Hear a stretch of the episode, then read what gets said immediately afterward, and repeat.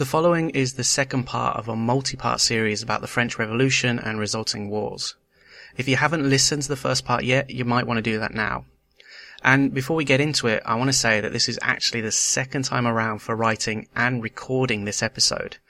The topic, especially at the junction we've reached, is so complicated, with so many characters involved, and so much going on that after I recorded it the first time round and listened back, I felt it was just a long list of names and dates and treaties and wars, rather than a story, and that's not what I'm aiming for at all. So instead, I threw the old version out and rewrote it. What you'll hopefully hear now had a lot of the minutiae taken out of it, and instead focuses a lot more on the big picture of what was going on and what it was like for the people living through it. If at the end you find yourself wanting to know more, which would mean I kind of did what I wanted to do with this, then the best advice I can give you is to go to a library and get a book on the subject. Anyway, let's get on with it and start Rise of the Regicides, Part 2.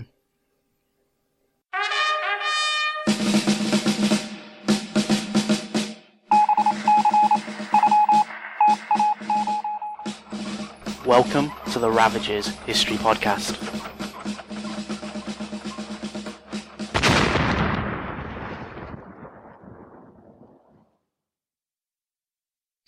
King Louis XVI was dead.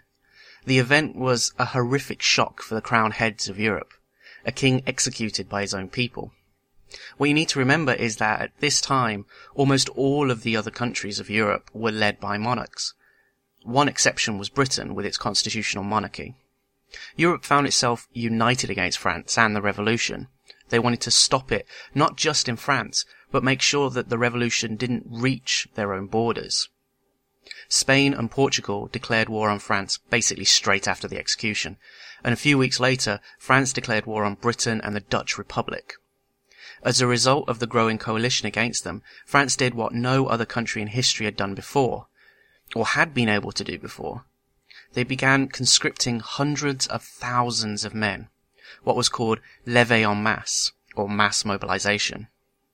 Initially, it was just 300,000 men, but as 1793 drew on, and the revolutionary government found itself fighting multiple countries on multiple fronts, and dealing with insurrections and rebellions within its own borders, the National Convention wrote a decree that stated, From this moment until such time as its enemies shall have been driven from the soil of the Republic, all Frenchmen are in permanent requisition for the services of the armies. The young men shall fight. The married men shall forge arms and transport provisions. The women shall make tents and clothes and shall serve in the hospitals. The children shall turn old lint into linen. The old men shall betake themselves to the public squares in order to arouse the courage of the warriors and preach hatred of kings and the unity of the republic. So why had this never been done before? Well, generally the monarchies were not always very popular in Europe and for the recent history of the region, wars fought within Europe were over small regions and areas over border control. Or, when it was out colonizing the rest of the world, the forces used were very small. The monarchs couldn't ever imagine giving the majority of their population weapons. And France, for the monarchs, was a perfect example of why you shouldn't arm your people. The people had raided and armed themselves, and with those arms they had, again in the eyes of the monarchs of Europe, murdered a king. And when it came to the mobilization of huge numbers of people, how were you going to arm them? One, two hundred years ago, that would have been impossible. They didn't have the resources or the technology to build the weapons and everything else in such large numbers. But the Industrial Revolution was at least a generation old by now. And with that revolution came mass manufacturing. All of a sudden, the time it took to make things shrank. This isn't a podcast about the Industrial Revolution, and I think the massive change it made to manufacturing at this time and the knock-on effect it had on military preparation is pretty obvious. Meanwhile, in Paris, the Revolutionary Tribunal, followed by the Committee of Public Safety, were both set up. The tribunal was a court first proposed by a man called George Danton and was set up to deal with the most exceptional cases, basically those dealing with the royalists and people considered to be working against the revolution. As for the Committee of Public Safety, that was set up a little later when the coalition allies were bearing down on France. A major defection, the former Minister of War, joined the Austrians, and that led to serious panic in the capital, and soon the city was gripped with fear of foreign powers and the recent anti-revolutionary revolts in other parts of France, most famously in the Vendée.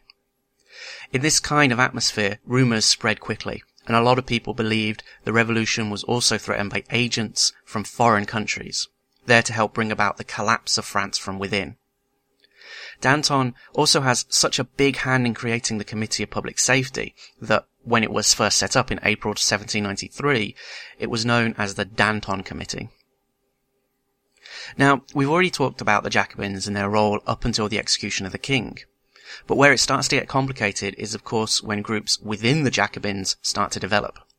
Two of those groups, or factions, will play a big role in the upcoming events. The first group was known as the Girondists. They formed early on, made up of deputies from the Gironde region in France, and they campaigned against the monarchy, and over time they basically came down on the side of republicanism. Other deputies who followed the beliefs of the Girondists joined the faction.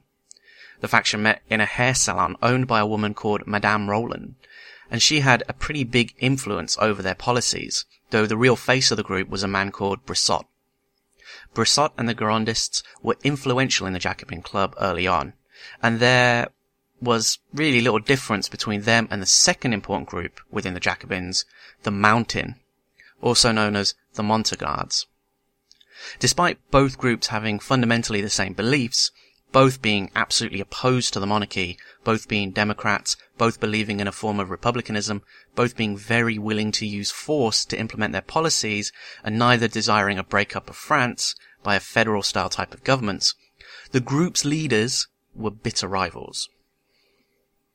The general population of Paris, as well as being gripped with the fear I mentioned before, were also very frustrated by mid 1793. The promises of the revolution, now in its fourth year, had not materialized. Food prices were still high, poverty was still widespread, and the hopes of a better social equality was still no more than a dream. Paris was a cauldron, and the National Convention was pushing the Committee of Public Safety to rule like dictators, giving it extra powers to enable it to do so.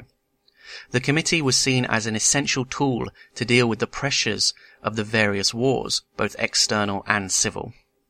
The leaders of the revolution were afraid that all their work would be undone, so extraordinary but temporary measures were needed to be put in place. Historian Richard Cobb wrote, quote, The revolutionaries themselves, living as if in combat, were easily persuaded that only terror and repressive force saved them from the blows of their enemies. Cobb also goes on to say that the reign of terror that's about to break out was a response to the circumstances of the times. Terror was used to try and crush rebellions, and leaders and participants of the rebellions were publicly executed, providing others with visible examples of what would happen if you did rebel against the revolution. But the Girondists didn't agree with where the revolution seemed to be going. In fact, despite supporting the use of force, they were shocked by the riots this policy caused, and as the outcomes of the revolution became more and more violent, the Girondists were the fraction standing against the lights of the Montagnards. The Girondist membership continued to grow, with one famous member being a British writer, Tom Paine. They wanted to work to help re-establish order, and in the assembly they were radicals. But now in the convention they were conservatives, but their goal was just impossible. As I've already said, there was so much frustration in the failings of the revolution from an economic point of view that the revolution couldn't really just be wound up very easily.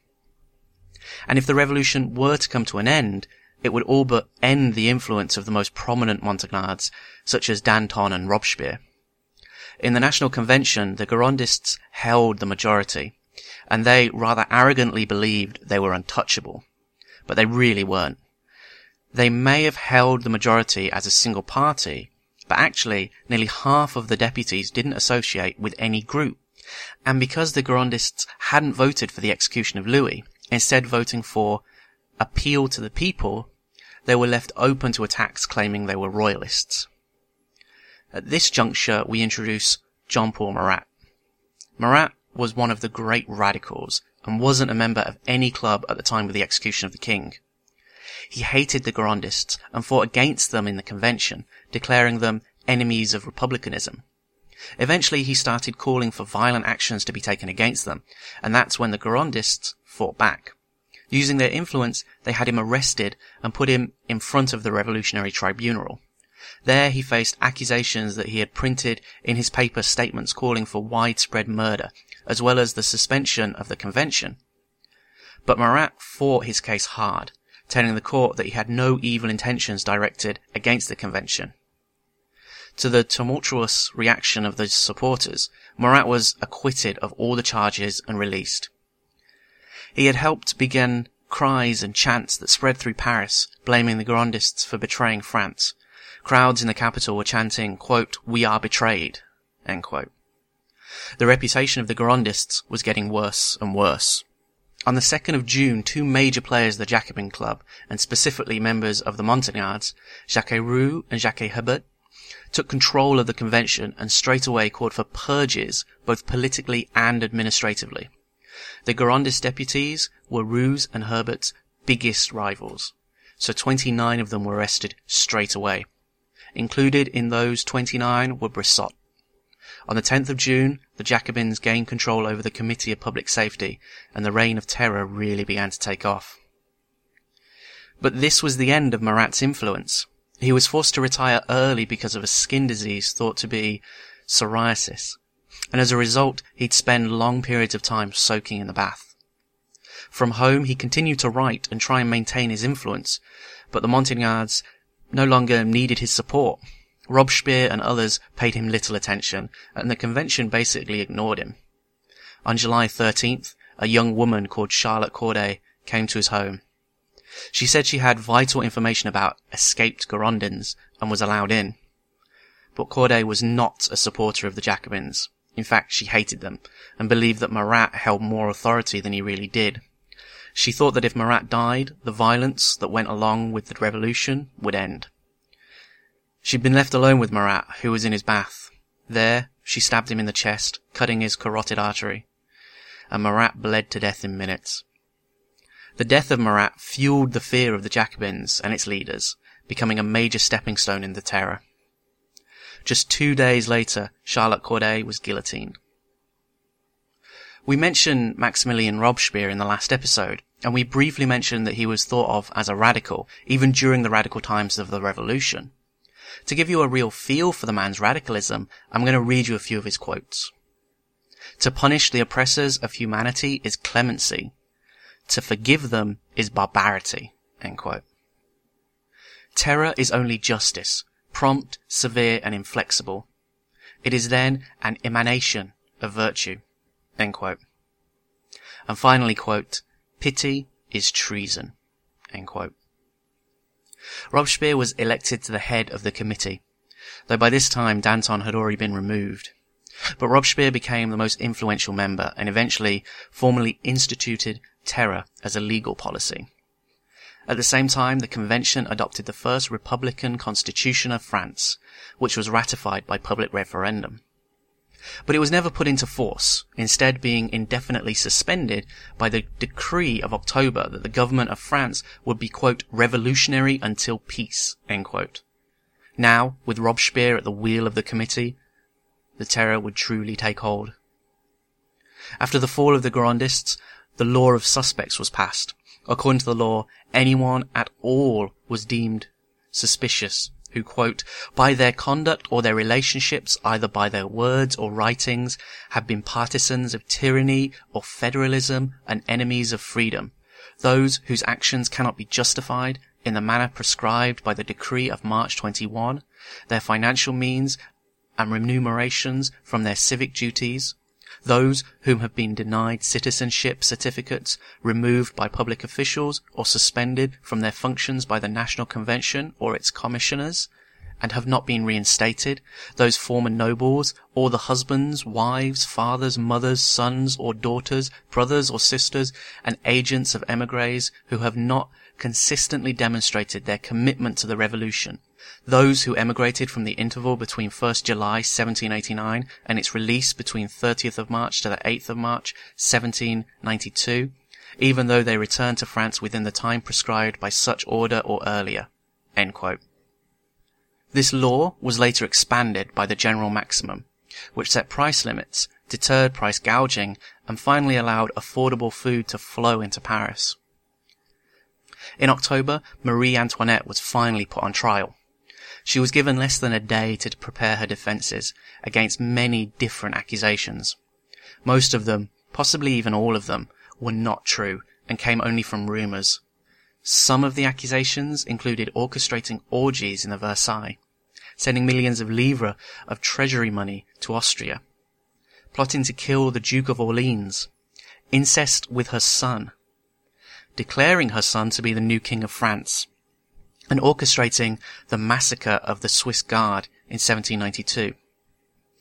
Throughout her trial, she had kept her composure, but when she was reminded that she had not answered to the accusations of sexually abusing her son, Marie protested emotionally to the accusation the women at the court, many of them being women who had stormed the palace and called for her head, began to support her on seeing the emotional display, where she responded with quote, If I have not replied, it is because nature itself refuses to respond to such a charge laid against a mother. But the trial was just a facade. Her guilt had already been decided, and she was declared guilty of treason. After the trial, Marie Antoinette wrote a letter to her sister-in-law, attesting that her conscience was clear and she had not done anything wrong, her faith in Catholicism and the love she bore for her children. But the letter never reached her sister-in-law. Just two days after the trial began, her hair was cut off and she was driven through Paris in an open cart.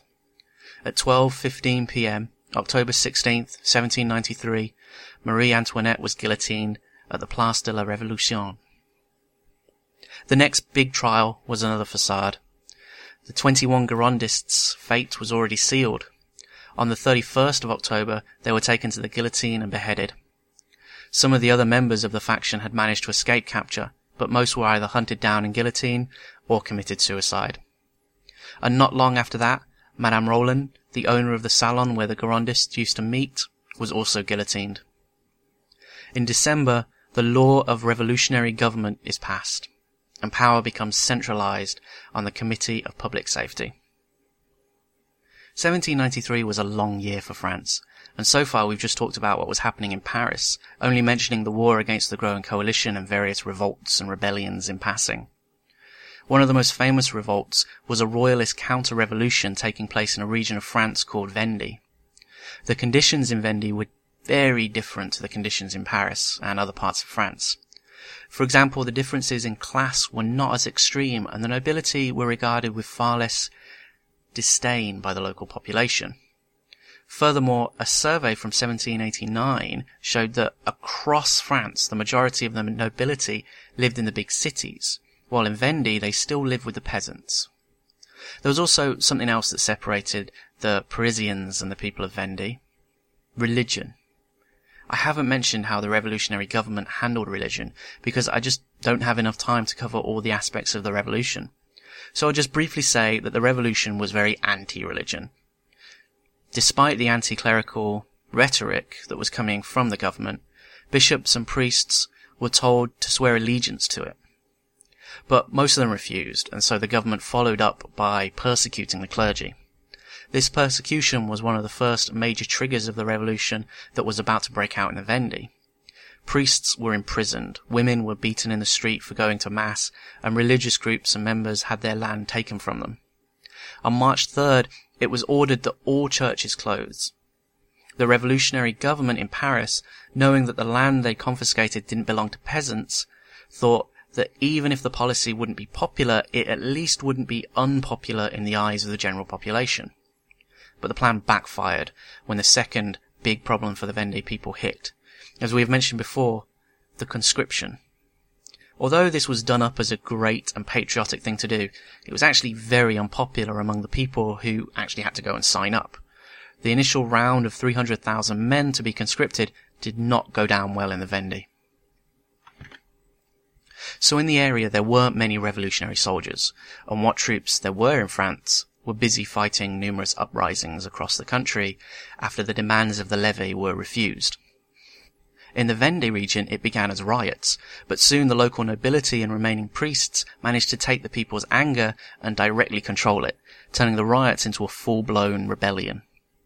Each region had a quota of soldiers to supply, but the Vendée quota, instead of joining the Revolutionary Army, formed a militia and called it the Catholic Army. They would later add royal to the name and declared that they were fighting primarily to have their parishes reopen and the now imprisoned priests reinstated. The numbers would never be enough to take on the New Republic army in traditional warfare, so they turned to guerrilla tactics. The Republic's response was quick, sending more than 45,000 soldiers to the Vendée by the end of March. Initially, the Vendée militia were doing well, scoring several victories which caused a much stronger response at the start of August from the Republic, who ordered General Jean-Baptiste Carrier to carry out a pacification of the region through scorched earth tactics. It took a while before this policy was actually implemented, and one of the generals leading the attack asked what would be, quote, the fate of the women and children I will encounter in rebel territory, He informed the Republic that if his orders were indeed to kill women and children, then he would require a decree to be declared to that effect. The Committee of Public Safety, led by Robespierre, replied, quote, Eliminate the brigands. To the last man. There is your duty. The militia suffered their first defeat on the 17th of October, which split their army in two. The larger of the two groups, some 25,000 men, moved to the port of Granville, expecting a fleet of British ships and another rebel army to be waiting to meet them. But when they arrived, they found the port city had been surrounded by a Republican army, with no reinforcements and no British ships to be seen. Nevertheless, they attempted to take the city, but failed to break through.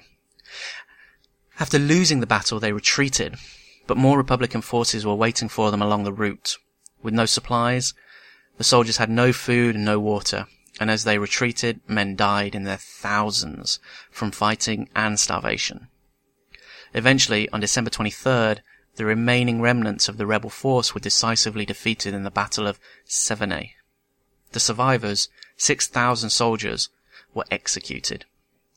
This was the end of the Vendée army, but not the rebellion.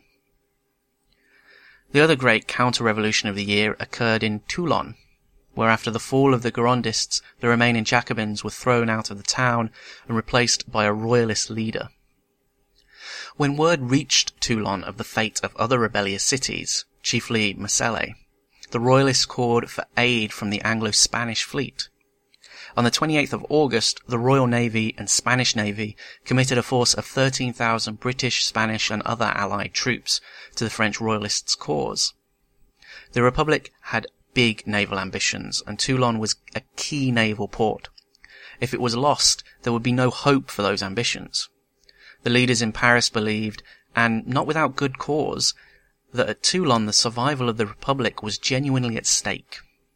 On October 1st, Baron d'Imbert proclaimed the young Louis XVII to be King of France and raised the French royalist flag, handing over the town of Toulon to the British Navy. On the 8th of September, the first of the French forces arrived, and over the next two weeks more and more units joined them. By the 18th, there were some 32,000 French soldiers laying siege to the town, with about 22,000 men inside defending it, and just over 70 British and Spanish ships in port.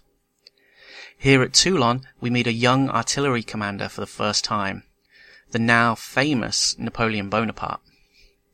Napoleon was born on the island of Corsica, and in January 1779 his parents sent him to a religious school in mainland France to learn French. Just four months later in May, he was admitted to a military academy where an examiner noted that Napoleon, has always been distinguished for his application in mathematics. He is fairly well acquainted with history and geography. This boy would make an excellent sailor, He finished his studies in 1784 and was admitted to the elite École Militaire in Paris, where he trained to become an artillery officer. While studying, his father died and Napoleon's income was dramatically reduced, but he managed to complete the two-year course in just one year. During the early years of the revolution, he was in Corsica, fighting for the Jacobins in a three-way struggle between royalists, revolutionaries, and Corsican nationalists. But after the nationalist Corsican leaders split from France, Bonaparte and his family fled to the French mainland in June 1793. A month later, he published a pro-republican pamphlet, which gained him the support of Robespierre's younger brother. With these connections, he was appointed artillery commander of the Republican forces at the siege of Toulon, after the previous chief of artillery was wounded. At this point, Napoleon was just a captain, but he was able to pull together an artillery force that could take on the fortress built around the town of Toulon by the British. He mustered equipment, cannons, and supplies from the local area and surrounding regions. Using his powerful allies, the people of the region who had just rebelled were blackmailed into giving the Republican force animals and supplies. He managed to get a hundred guns for the siege and compelled retired artillery officers from the area to re-enlist. But Napoleon thought many officers were incompetent and wrote the Committee of Public Safety proposing that the appointment of the General for Command of the Artillery be created so that they could, quote, command respect and deal with a crowd of fools on the staff with whom one has constantly to argue and lay down the law in order to overcome their prejudices and make them take steps which theory and practice alike have shown to be axiomatic to any trained officer of this corps. Next, he created a plan where the Republican forces would capture a hill where their cannons could fire upon the city's harbor and force the foreign ships to evacuate. During the fighting and counterattacks for the hill and the battery set up there called the Convention, Napoleon was wounded in the leg. I've read one account where, having been wounded, a battlefield surgeon looked at the leg and told Napoleon it would need to be amputated. But then Napoleon asked the surgeon to take another look, to which the surgeon replied, Oh yes, it doesn't need to be cut off after all. I have no idea how valid this story is, but it's a funny side one. The plan succeeded, and the Republican soldiers entered the city on the 19th of December, and the retaliation by the Republic was, as always, harsh. Between 700 and 800 prisoners were shot or slain by bayonet. Napoleon was not present when the massacre happened. Recovering from his injuries, he was already headed to his new position in Nice as the artillery commander for the Italian army. General Jacques Francois Dugommier talking about Napoleon at the siege of Toulon, said, quote, I have no words to describe Bonaparte's merit. Such technical skill and an equal degree of intelligence and too much gallantry. But what about France's wars with its foreign enemies? Remember at the end of the previous year, 1972, the mostly Prussian army that had invaded France decided to withdraw before the winter and lost all of their gains. The French armies had been successful on other fronts, invading and occupying what is roundabout modern-day Belgium. But with the execution of the king, the coalition grew. By the end of February, Spain, Portugal, Great Britain, and the Netherlands had joined the coalition, alongside the Holy Roman Empire, Austria, Prussia, and a few other smaller states. The general of the army that had defeated the Austrian Netherlands, which is Belgium, in the previous year was a man called uh, Dumouriez and at the start of 1793 he ignored orders from Paris, telling him to defend the newly gained territory, choosing instead to invade the Dutch Republic. But the campaign wasn't successful, and he faced fresh orders from Paris to pull back and return to Belgium. Dumouriez had many enemies in Paris, even before the failure of his Netherlands campaign, and saw only one way he could save himself from the deputy commissioners of the National Convention who had been sent to inquire into his conduct. He had them arrested, as well as the Minister of War, then handed them over to the Austrians. Next, he tried to persuade his troops to march on Paris and overthrow the revolutionary government, but failed. Dumouriez then fled to the Austrian camp, the major defection we mentioned right at the beginning of this episode. Other members of the coalition began moving on France. The Spanish attacked through the Pyrenees on the 17th of April, on the eastern end of the mountains. The King of Spain, and remember at this time in history most of these European countries are led by kings and queens, chose Captain General Antonio Ricardos to command the army of Catalonia in the region. Ricardos made a great start, first capturing Saint Laurent de Cerdans, then defeating a French army on the Tech River, which caused the French commander to commit suicide. Ricardos followed these victories with another string, starting on May 19th by defeating Louis Charles de Flers, the leader of an entire division. With this, the Spanish forces besieged the fort of Bellegarde for a month before the French garrison surrendered on the 24th of June. But now the levee was supplying more and more men to the fronts. In fact, one estimate was that around this time, France had 1,200,000 soldiers divided into 14 armies. And in the Battle of Niel, on the 17th of July, the defeated divisional general de Flers managed to turn the Spanish advance back but the battle was a very costly affair for the French forces. Thanks to the levee, the French were able to swallow these losses unlike their enemies, and at the end of August another French army defeated another Spanish force in the Cerdagne. Over the next four months, both sides won some encounters and lost others, and December ended with the Spanish back on the far side of the Tech, holding it with the help of reinforcements in the form of a Portuguese force of 5,000. A separate Spanish force had also managed to capture the port of Collioure on the 20th of December. In the north, the Flanders campaign opened up, which saw Austrian armies occupying the French town of Valenciennes, but the French managed to defeat the Duke of York, forcing him to abandon a siege of Dunkirk, and another French army defeated the Austrians at the Battle of Wattignies, which forced the Austrians to retreat east. The 1793 Flanders campaign actually has a huge amount going on, but we just don't have time to look into it in any real detail. 1793 now rolls into 1794, and we turn to Paris, where Robespierre was saying, quote, the goal of the constitutional government is to conserve the republic. The aim of the revolutionary government is to found it. The revolutionary government owes to good citizens all the protection of the nation. It owes nothing to the enemies of the people but death. Those nations would be enough to explain the origin and the nature of laws that we all call revolutionary. If the revolutionary government must be more active in its march and more free in its movements than an ordinary government, is it for that less fair and legitimate? No. It is supported by the most holy of all laws, the salvation of the people. The first half of this year is just a long list of people executed in the Reign of Terror. Jacques Hébert, the journalist and founder and editor of an extreme radical newspaper, had risen to prominence by helping bring about the downfall of the Girondins the previous year. He continued attacking others he saw as too moderate, including Danton and Robespierre. The Republic finally decided to strike on the night of March 13th, 1794, and had Hébert and his supporters arrested. Less than a week later, they were all guillotined. The Marquis de Condorcet had been forced into hiding after a warrant for his arrest had been issued in the previous year. After eight months, he tried to leave Paris on the 25th of March, but he was caught and arrested just two days later. He had been a philosopher, mathematician, an early political scientist who supported free and equal public education constitutionalism, and equal rights for women and people of all races. After just two days in prison, he was found dead in his cell, and even today the cause of his death isn't known.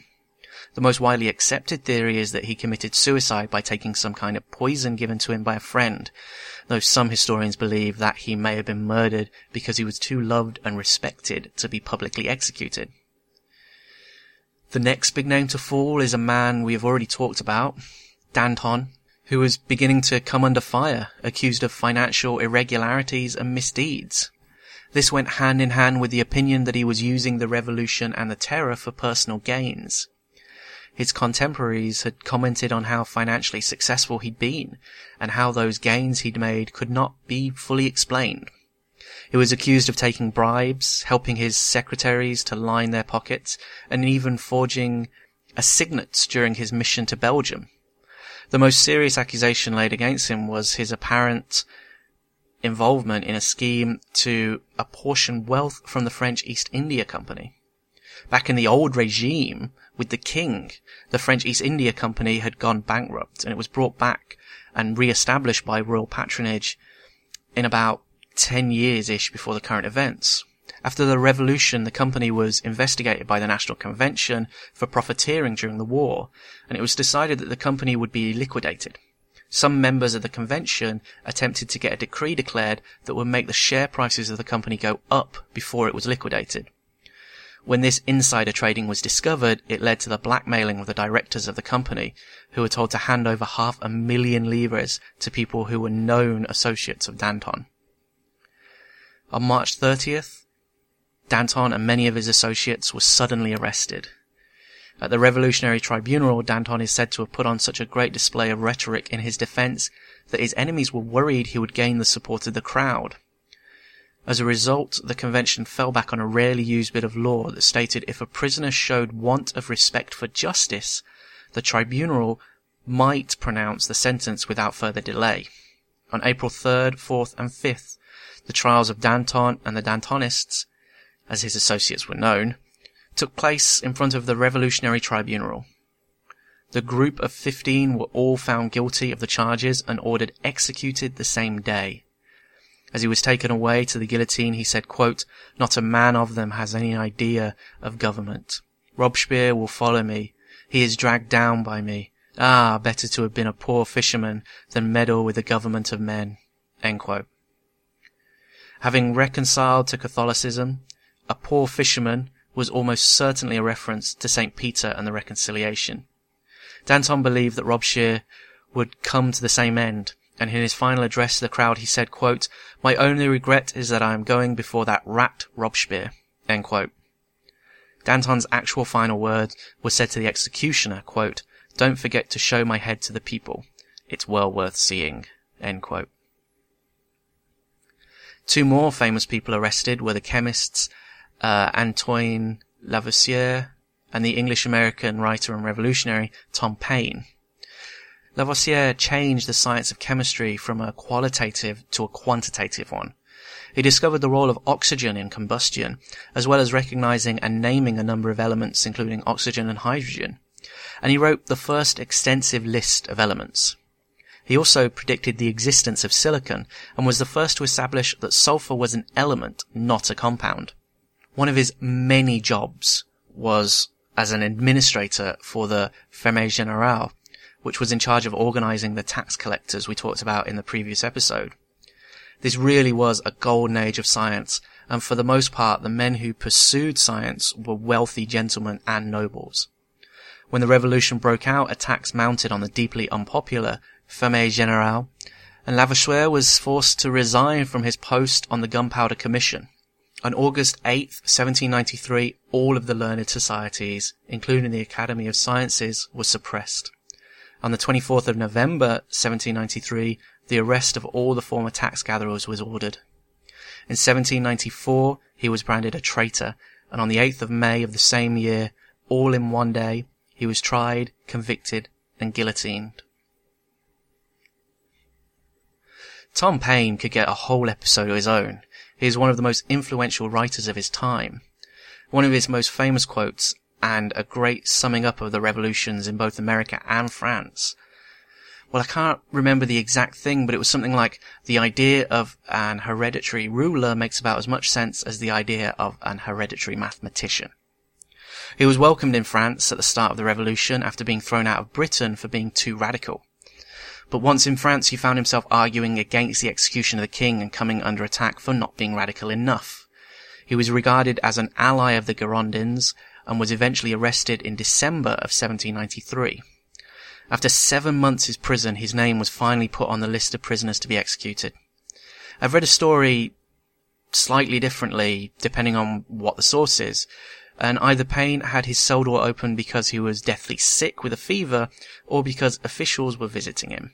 But whatever the reason, his cell door was open the day before he was due to be executed. When prisoners were listed to be executed, the gaoler would mark the prescribed cell's door with a white chalk. Because Paine's door was open, the inside of his door was chalked, and during the night he closed his door. The next morning, the prescribed prisoners were collected. When they got to Paine's door, they couldn't see any marks, and so didn't collect him. Paine is one of the few lucky ones to actually survive the terror. But the terror was about to come to a dramatic end. Following the deaths of many men of power, Robespierre was the sole remaining powerful individual. But you can only go around chopping off people's heads for so long before not only you create some real enemies, but also your allies start to worry that they are next on the block. A number of conspiracies began to revolve around Robespierre, and on the 26th of July, Robespierre's fate was sealed when he gave a speech to the convention in which he railed against enemies and conspiracies. He didn't name names, but now everyone in the convention had a reason to fear that they were the targets. The next day, a man called Tallien denounced the tyranny of Robespierre in front of the Committee of Public Safety. The attack against Robespierre was taken up by other members and Robespierre himself, present at the sitting, leapt to his defense but he was shouted down with cries of down with the tyrant, arrest him. Robespierre looked for supporters in the committee, but found none. He and his few supporters took refuge in the city hall, but troops were sent there to arrest him. The convention declared Robespierre and the men with him to be outlaws. When the troops arrived at the city hall, many of Robespierre's friends and even relatives either tried to flee or commit suicide. Robespierre himself was shot in the face, but there are differing accounts as to how this happened. One source saying he attempted suicide, another saying he was shot by one of the soldiers. The shot shattered his jaw, but it wasn't fatal. Overnight, Robespierre was locked away in the Committee of Public Safety, where he lay on the table bleeding.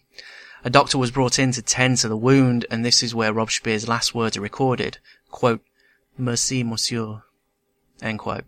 Later, Robespierre was held in the same containment chamber where Marie Antoinette, the wife of King Louis XVI, had been held.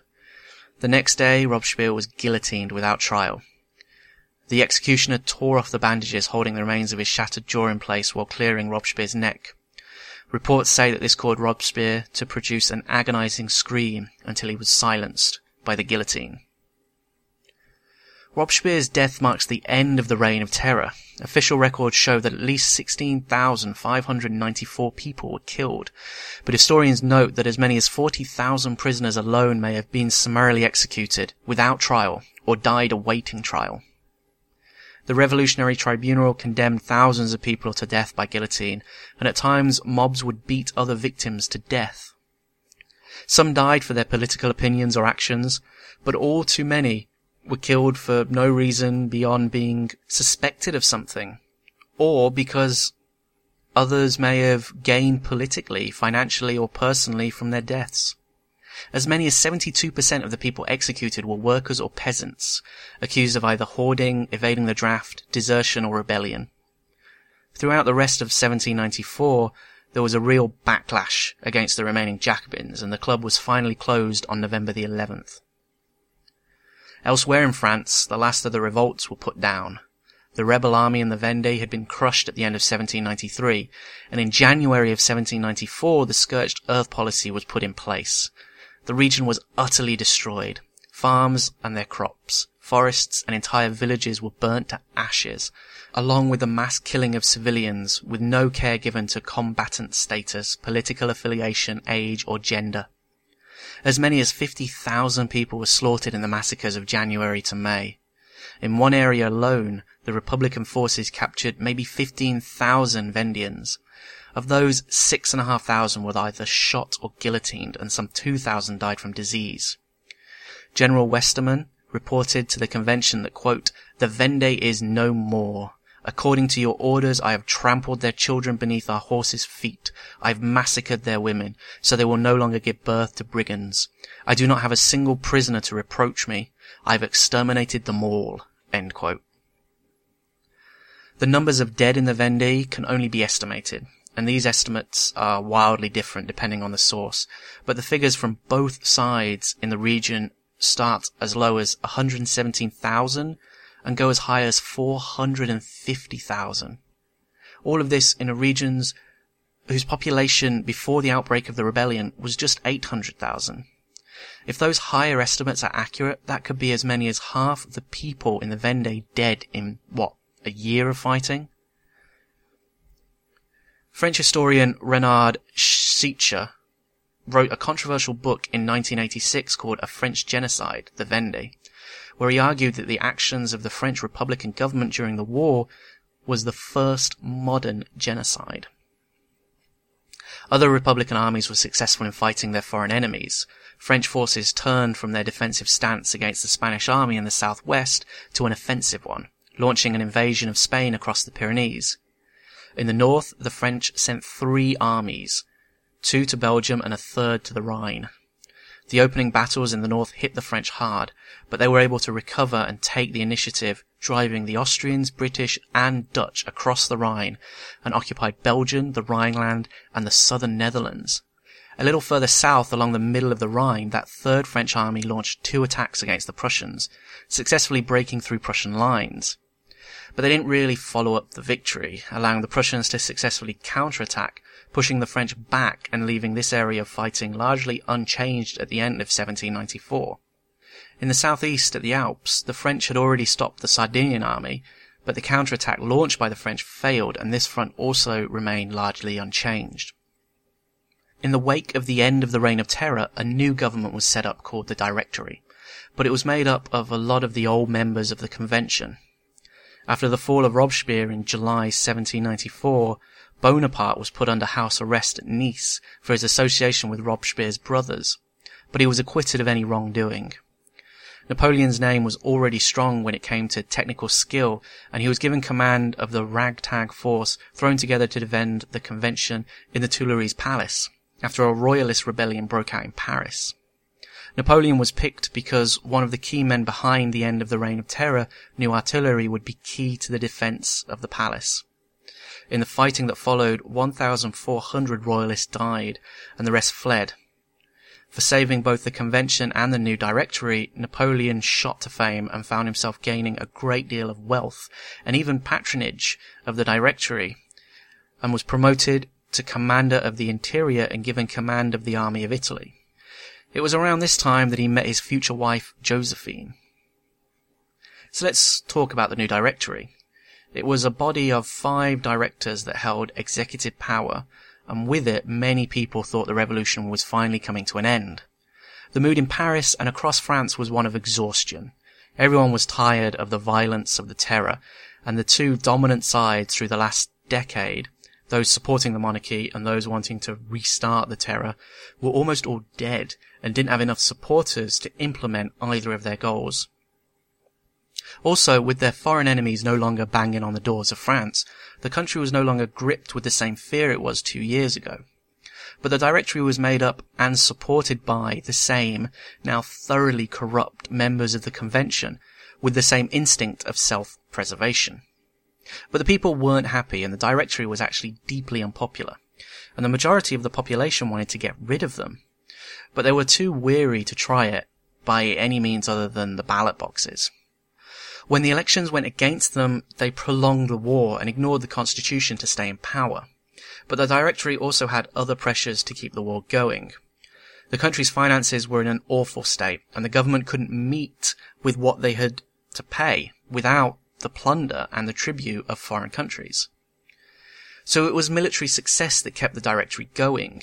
In the year it was set up, 1795, the French had great success in the north, in the middle of winter, they launched a surprise attack against the Dutch Republic, supported by the Dutch people. The French helped start the Batavian Revolution. After the fall of the Dutch Republic, the new Batavian Republic was set up, which supported the revolutionary causes of France and signed a peace treaty that gave some territory to France. Watching with horror was Prussia. And after the Netherlands fell, Prussia left the coalition. They signed the Peace of Basel, on 6th of April, ceding the west bank of the Rhine to France. The Spanish, after losing several more battles, also sued for peace and ceded territory. The French army in the Pyrenees was now free to march east and reinforce the army on the Alps. In November, the newly combined army fought in northern Italy at the Battle of Loano, beating the Italians and opening up the whole Italian peninsula for the French. The next year, two days after he married Josephine, on March 11, 1796, Napoleon left Paris and took command of the Italian army.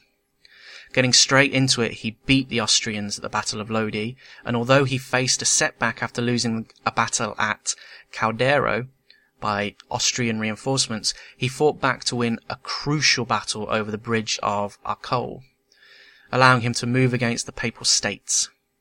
Italy at this time in history was not a united country, and Italy was just the name of the peninsula that made up multiple states. One of them that spanned the peninsula from east to west was the Papal States that included the city of Rome. The Directory ordered Napoleon to march on the Eternal City, a shadow of its former self, and, and had been for centuries. But it was still the home of the Pope, who the Directory had told Napoleon to remove. But Napoleon was worried this would create a power vacuum that would be exploited by the Kingdom of Naples. So ignoring the Directory, Napoleon took his army into Austria itself, where he forced the country to negotiate a peace. What came out of it was the Treaty of Leoben, giving France control of most of northern Italy. Famously, a secret clause in the agreement promised the Republic of Venice to Austria. Napoleon marched into Venice, forcing its surrender, and bringing an end to more than a thousand years of the city's independence.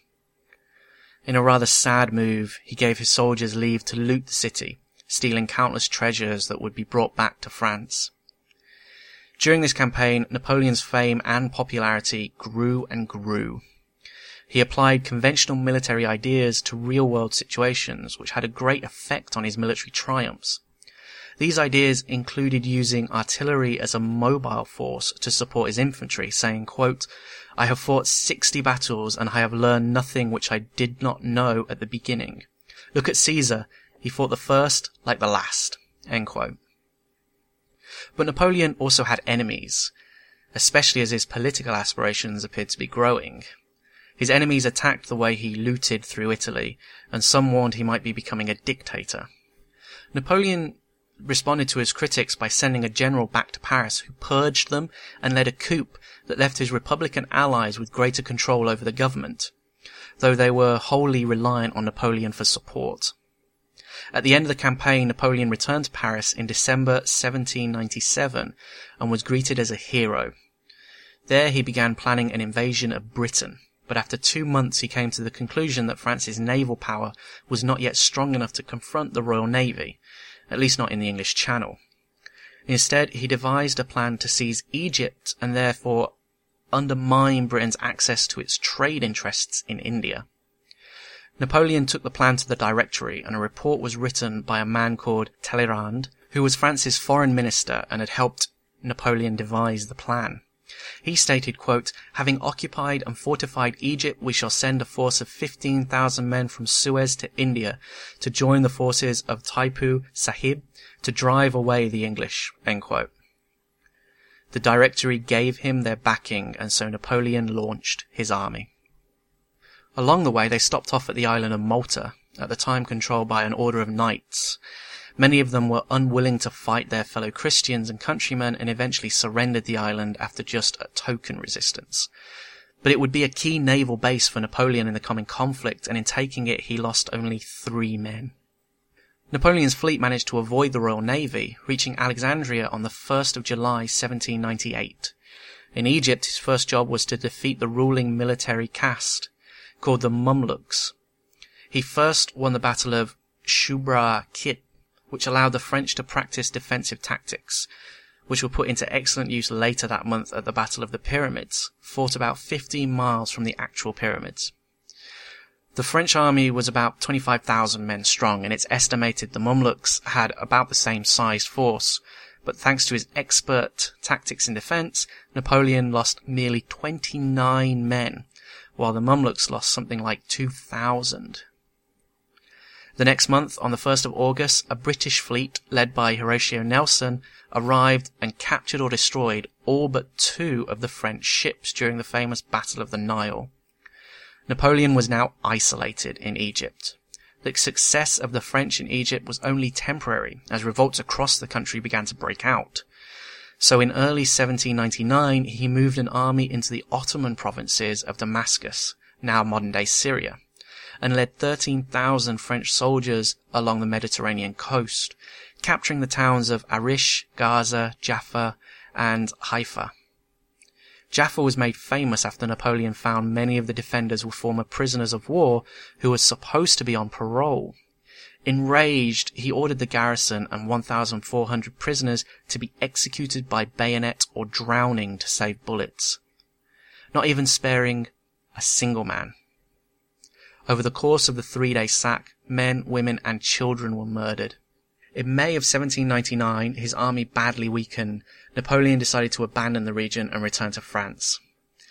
There are conflicting reports, but some say that he ordered all his soldiers who were sick with plague to be poisoned in order to speed up the retreat.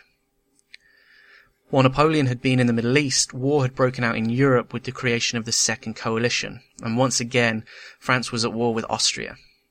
France had suffered a series of defeats in the war, but by the time Napoleon returned, they were back on firmer footing. But the Republic was now completely bankrupt, and the Directory was growing more unpopular by the day. The Directory discussed Napoleon's desertion, but was too weak to punish him, and despite his failings, Napoleon once again was greeted as a hero. Now back in Paris, he began plotting a coup to make himself ruler of France. The biggest potential obstacles to a coup were in the army, with some generals who honestly believed in republicanism, while others didn't. Napoleon worked on the feelings of all, keeping secret his own intentions. Before the coup, Troops were deployed around Paris, and the plan was to first convince the directors to resign, and second to get the House of Legislators to appoint a commission that would draw up a new constitution to the plotters' specifications. But the deputies had, for the most part, realized they were facing a coup, and with this Napoleon stormed into the chambers of one of the legislative bodies. There he faced resistance and heckles, but he addressed them nonetheless, and moved on to the other legislative body where he met even greater resistance. In fact, fighting actually broke out and Napoleon was assaulted. His soldiers intervened and dispersed the council, effectively ending the Directory and the revolution. Napoleon and his allies intimidated commissions into declaring a provisional government. There was no reaction from the people in the streets, proving that the revolution was truly over. Bonaparte completed his coup and became first consul, a position he would hold for 10 years. His power was confirmed by the new constitution, which was accepted by a direct popular vote. The new constitution preserved the appearance of the republic, but actually establish Napoleon as a military dictator. The republic was now over and there would be no more representative government, assemblies, councils, or even liberty.